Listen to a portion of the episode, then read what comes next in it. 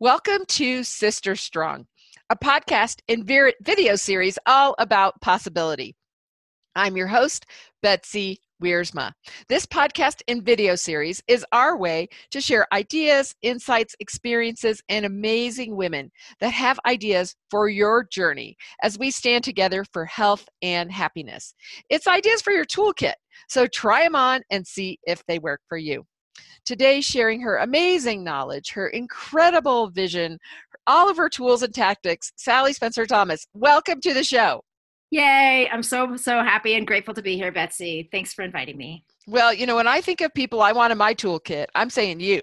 I want you and your brain in my toolkit because you are an expert in resilience.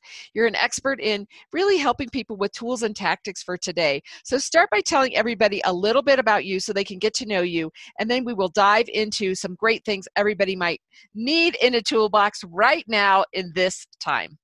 Sure, thank you. So I'm a psychologist by training, um, but today I identify myself as an impact entrepreneur.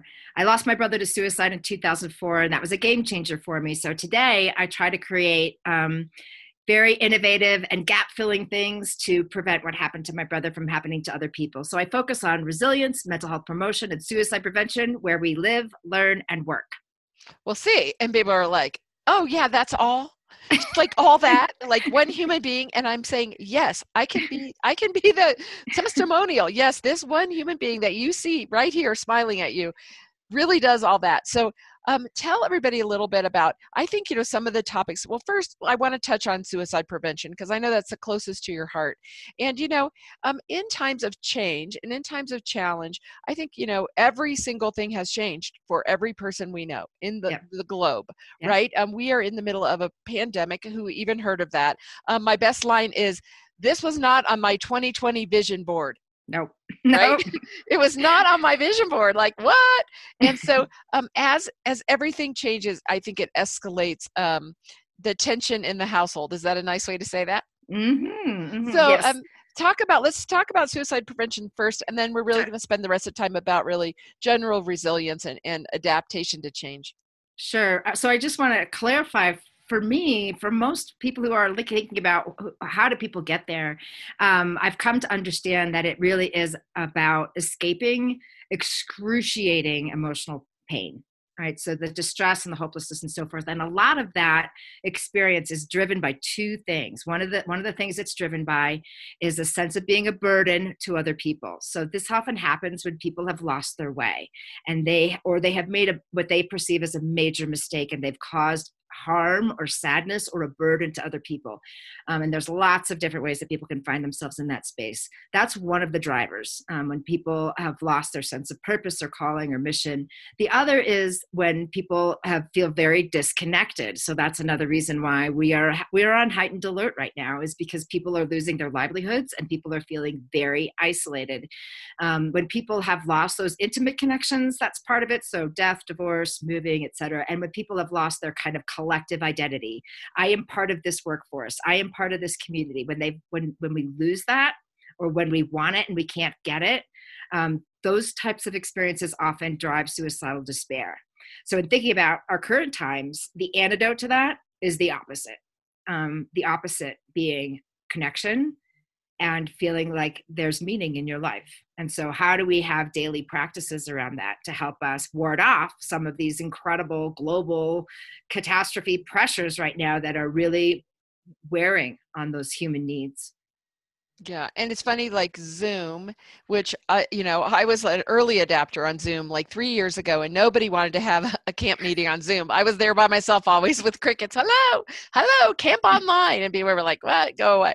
And now people, you know, I mean, it's nice, and I feel good that we can serve even bigger digitally yeah. because anyone, anywhere can be a part of that. And even my dad, who is a self-described fogey he's like i like my foginess.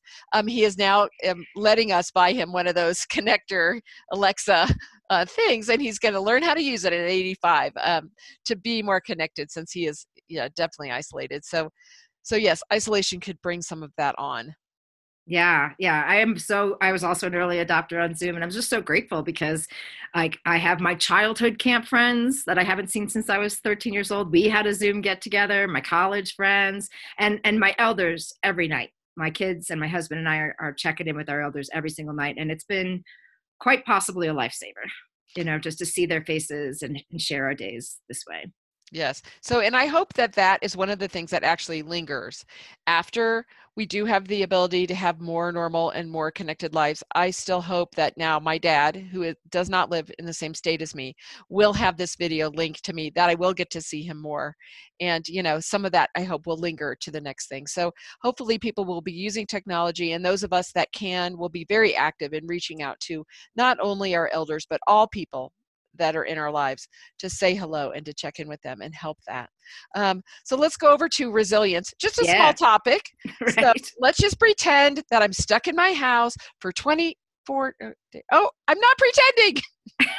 it's true. I, I'm not, I don't know about you. I still wake up in the morning and I go, okay, I've had this super weird dream that felt like it was really long, that everything I know has changed. My international travel is canceled. My daughter is now home. And my husband and I have been in this house for 24 days. And then I look around and say, You're right. it's true. So let's talk about your your tips for people that are all going through this together. Sure, sure. And I'll, I have three that I'm thinking about, so I'll just share those. So, my first one has to do with this picture behind me. Um, I am in a place where I get to go outside a little bit and uh, and take in the smells of those pine trees and and the sunshine. And um, and so my my first tip is really about what I call soul care. Um, there are different ways that people are going to be able to do this in different spaces, but um, what is one thing that speaks to your soul? Do that every day. So for me, I get outside. I actually am a very early riser. I get up at about five o'clock in the morning and I walk my dog under the moon, um, listening to my very inspiring podcast. And that is just the best way for me to start my day. And and really seeing if you can tap into whatever you choose. Maybe it's art, maybe it's music, um, but this sense of awe and wonder feed your soul every day. Um, and some for some people that's got to come in the in the frame of some kind of religious practice or faith practice or some kind of social justice work whatever it is feed your soul every day. That's number one. Number two i i i, I think many of us are cycling through um, episodes of really intense emotional experiences. So intense anxiety, uh, the uncertainty, panic about our finances, panic about our family's well being, really this huge panic about what is actually happening to our globe right now. Um, and so i want to i want to give a, a, little bit of a hack on how to handle that when it feels really really intense. Um, it turns out we're mammals and mammals have this reflex that we evolved into so that we wouldn't drown so it's called the mammalian diving reflex. And you've all experienced it it's just this funky thing that our brains uh, learned to do so that we wouldn't drown. Um, if you've ever jumped into a really cold lake or a cold pool or had a really cold shower, that's the mammalian dive reflex. You all have that experience, like, right? You get shock, a little bit of experience of shock. Um, and then when you come out of that water, you feel like a million bucks. Um, it's part of the reason why you know when kids fall into pools and they don't drown um, or when people fall through the ice on a lake and they and they and they don't die it's because very quickly what happens is your brain goes uh-oh and shuts your body down really fast. Um, so our parasympathetic nervous system is what we call it kicks in. So your heart rate goes down your breathing goes way down and everything goes into automatic emotional reset. So if you're having a panic moment literally go soak your head like go put your head in cold water for 15 30 seconds or take a really cold shower and and the chances are good that you'll come out of that experience going okay I got this. You know, when your breathing exercises aren't working and all the other stuff, just try this because in 30 seconds you could probably have an emotional reset. And the third thing that I really want to stress right now, because it's becoming increasingly um, aware to me that we have to, have to, have to prioritize our sleep um, when our days are so dysregulated and we've got all this anxiety and maybe people are you know starting their cocktails at two o'clock in the afternoon or whatever we're doing to try to cope the situation our sleep our sleep has gone out the window and the more we learn about sleep, the more we learn how it's absolutely fundamental to all kinds of health related things, including our immune system, um, our emotional well being, but also it's directly connected to suicide risk. So the more nights you're not sleeping, the more you your risk for suicide goes up and that's true for your teenagers and your elders and everybody.